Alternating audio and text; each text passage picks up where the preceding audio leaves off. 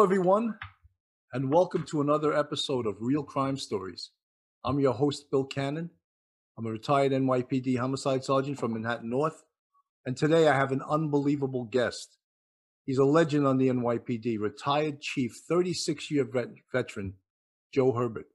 And he had one of the most incredible police careers. In fact, I'm going to actually start the show with showing his walkout video. Counterterrorism officers in the NYPD officially retiring today. Deputy Chief Joe Herbert has 36 years on the job and has cracked some of the city's biggest cases, including New York's copycat Zodiac killer.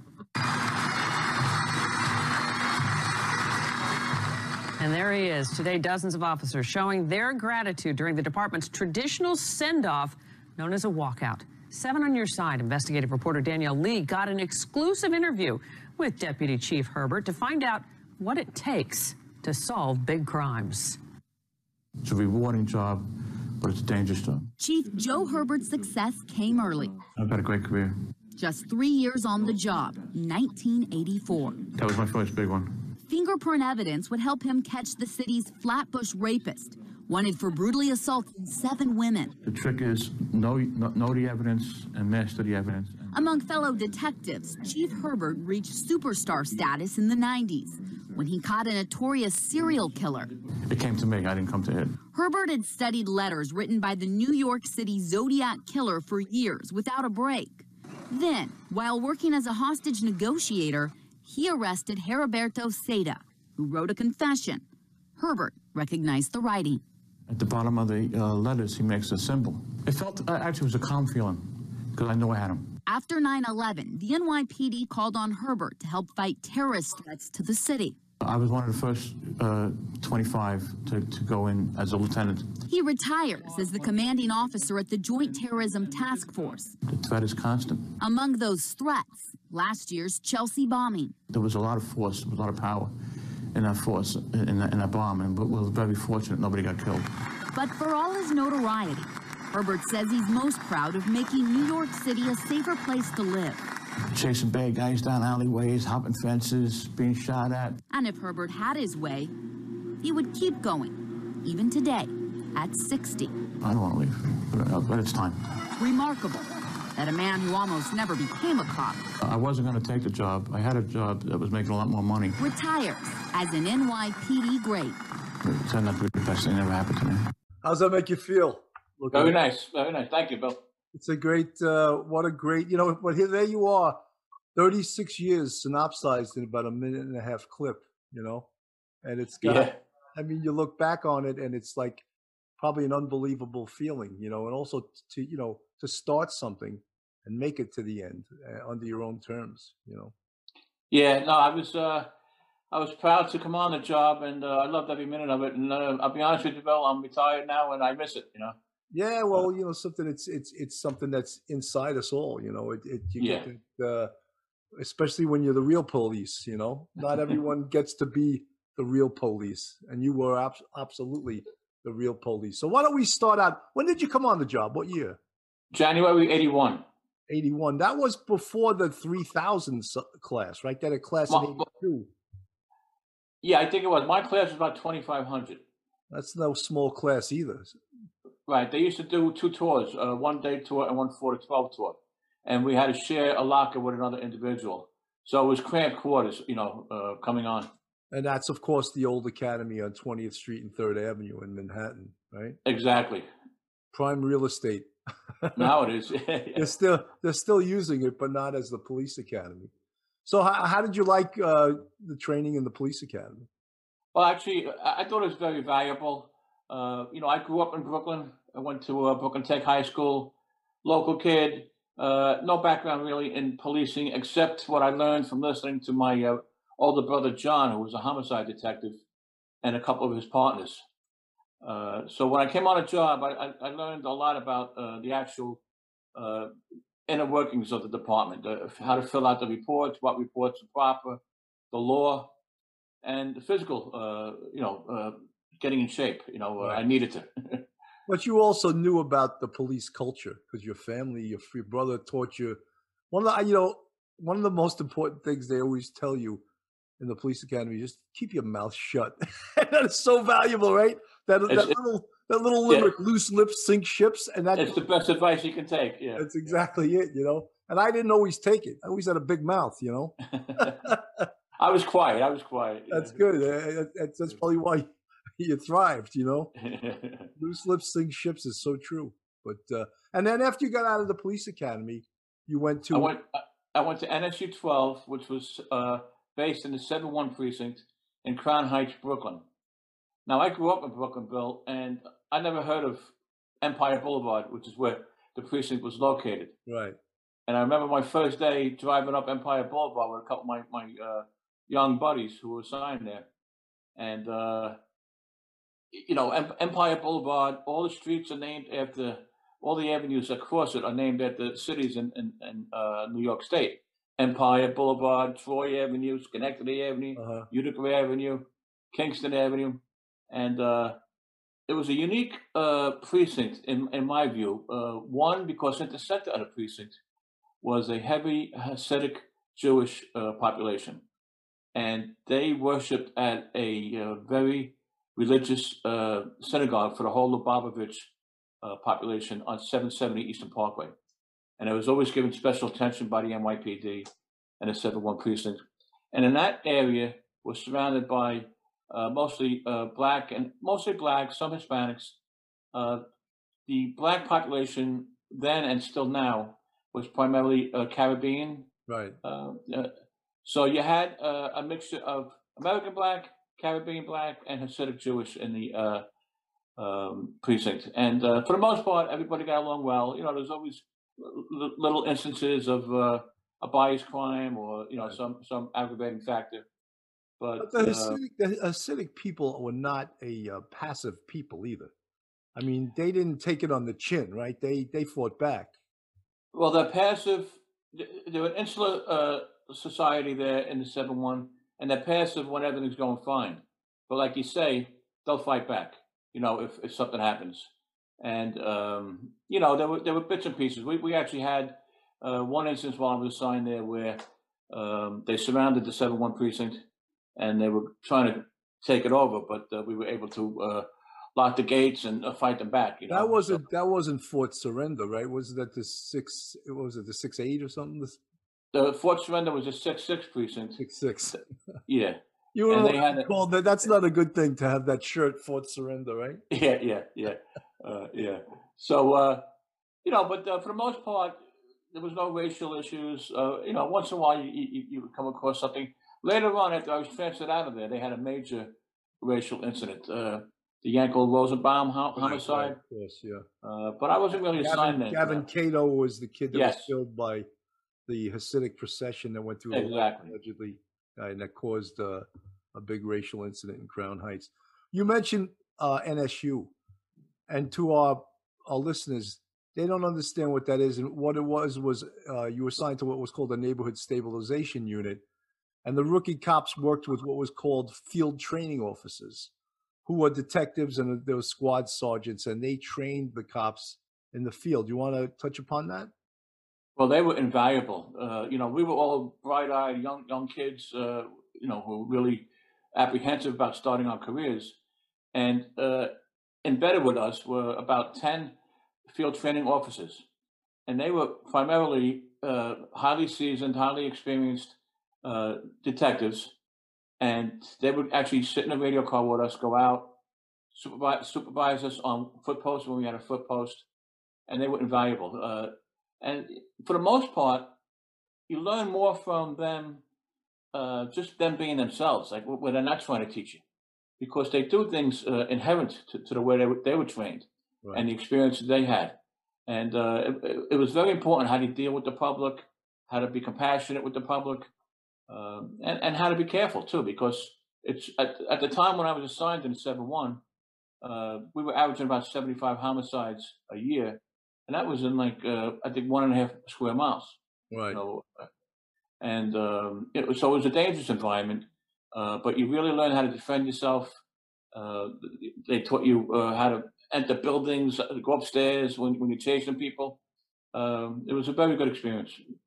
Yeah, you know, when you get to the to the street, like you know, you always get the hairbags and say, "Hey, kid, forget everything you learned in the academy," and that's not the guy you really want to listen to, because even though most of the academy instructors aren't like seasoned street cops, what they're teaching you also will keep you out of trouble once you do hit the street, you know. And then, of course, when you're trained by these field training officers uh, who are detectives that are highly experienced street cops, those are the guys you really learn the tactics from and uh, the paperwork and what you can do, what you can't do.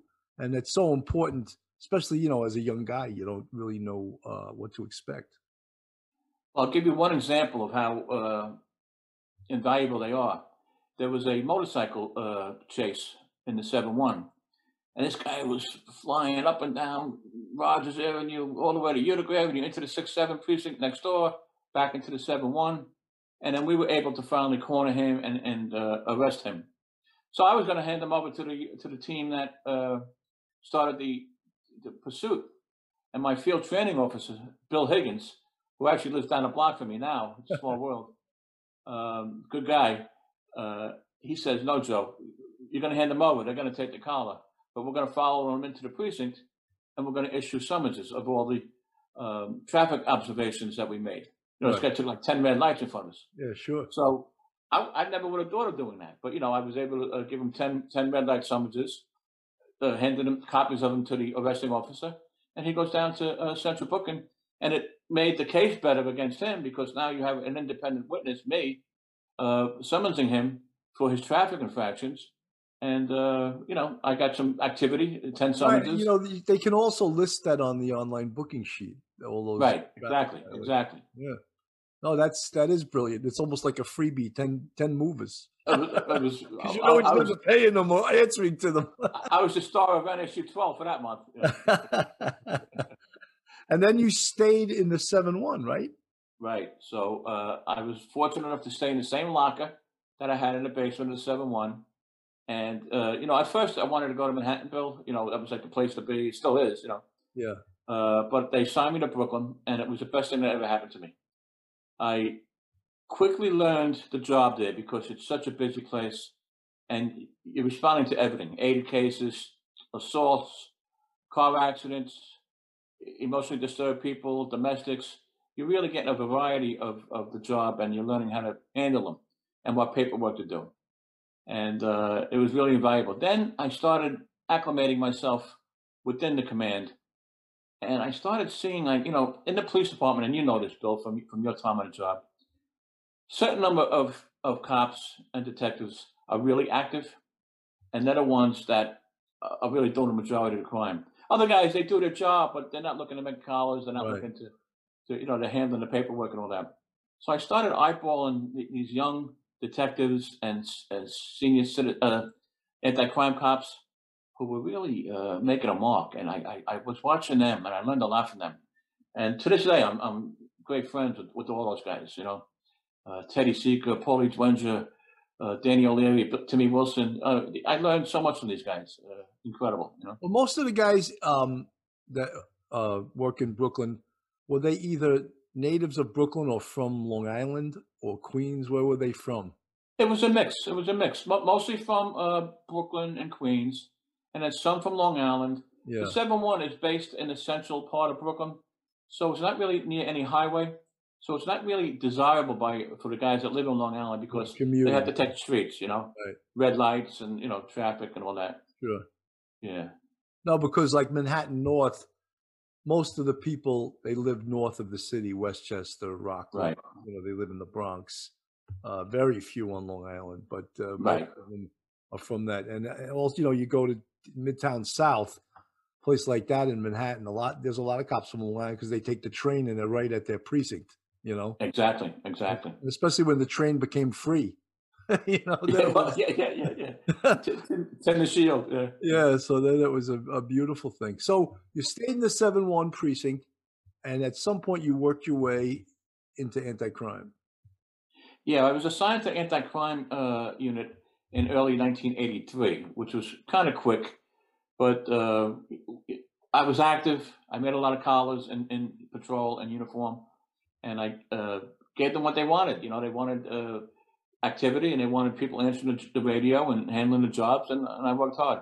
Did you So think at- that, did you think when you got assigned to the crime that you were ready for it, or were you a little nervous that you weren't? I was a little nervous because you know uh, me, and then I worked with a, uh, primarily with uh, a cop named Dennis Schwab, my partner, for about five years there, and uh, we were young, and uh, you know we were a little bit intimidated, but you know we were readily accepted by by the senior guys, and uh, that they Uh-huh. helped us out.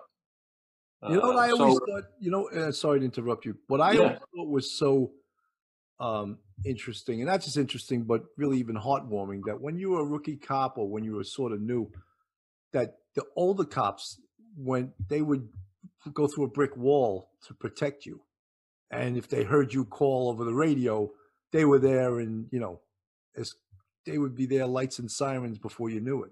I don't know if that still exists today. I don't know if that same protectiveness exists for the for the new cops. You know, I hope it does. You, you know, uh, like the officers, the senior officers would give you basic information, but it was so important.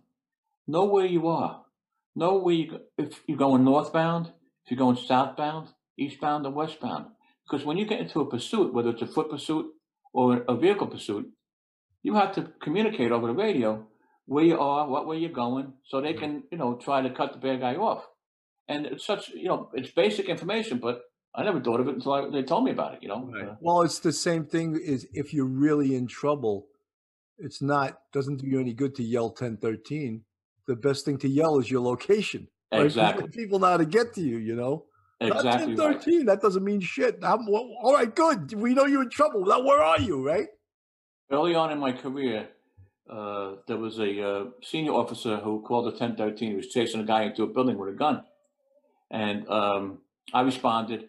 And it was the first time, Bill, that I ever realized the camaraderie that you're talking about. Because it was on Nostrand Avenue and Sterling Street in the 7 1. And I got to the corner, came out of the building, and on Ocean Avenue, they were coming against the radio cars with the lights and sirens were coming against traffic from the 6 7, the south. They were coming from the 7 7. They were coming from the east, 7 3, 7 0. You know, if you needed help, you could get 500 cops in, in a matter of five minutes, uh, wh- wh- wh- wherever you needed them. That's a great feeling, right? Yes. And that's what I knew I was part of a team. you know? Yeah, absolutely, absolutely. I, you know, I remember like when, you- when you talk about funny stories.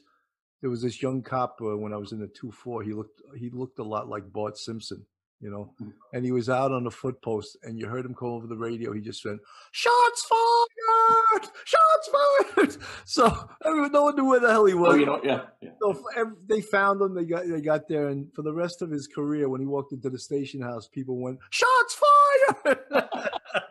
he never Yeah. lived it down, you know. Yeah. Well, I had a, a captain, uh, you know, kind of disciplined me a little bit. Uh, I made a really good robbery collar. Uh, two guys made, a street robbery uh, early on the midnight tour, and they were uh, running down uh, Rutland Road towards Utica Avenue. We, we grabbed them a, a gun and a, a, sawed-off rifle, and but I was yelling on the radio. I was nervous. I was still uh, basically a rookie, and the captain came over to me. He says, "Listen, you have a great collar here, but you're not you're not helping yourself. You're not help, not helping people get to you. You're not helping anybody to, to dispatch you by yelling into the radio. You know, try to get command of yourself and uh, articulate. You know where you are, what you have, where you're going, Right. and and it was a valuable lesson. You know, so you learn. It's uh, it's easy to say that, but when you're scared and when you're nervous and your heart's pumping and your Yes, adrenaline's yeah. pumping, and you just chase someone, you're breathing heavy. To you know, you're not going to go over the uh, central. Hello, this is uh. No, right, exactly.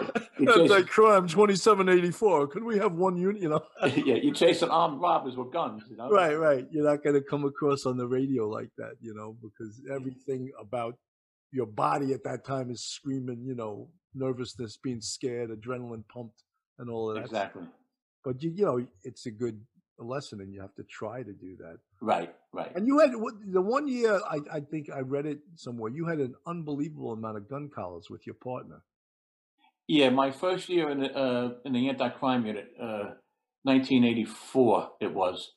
Uh, I worked primarily with uh, my partner Dennis Schwab for five years, and we also worked with John McCauley uh, for, for a few of those years.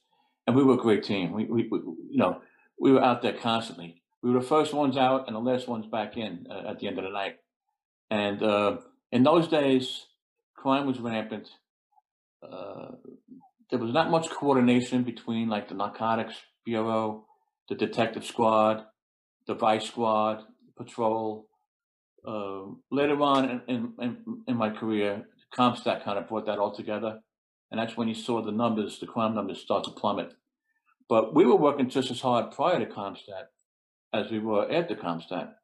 But uh, the results weren't really seen until CompStat came.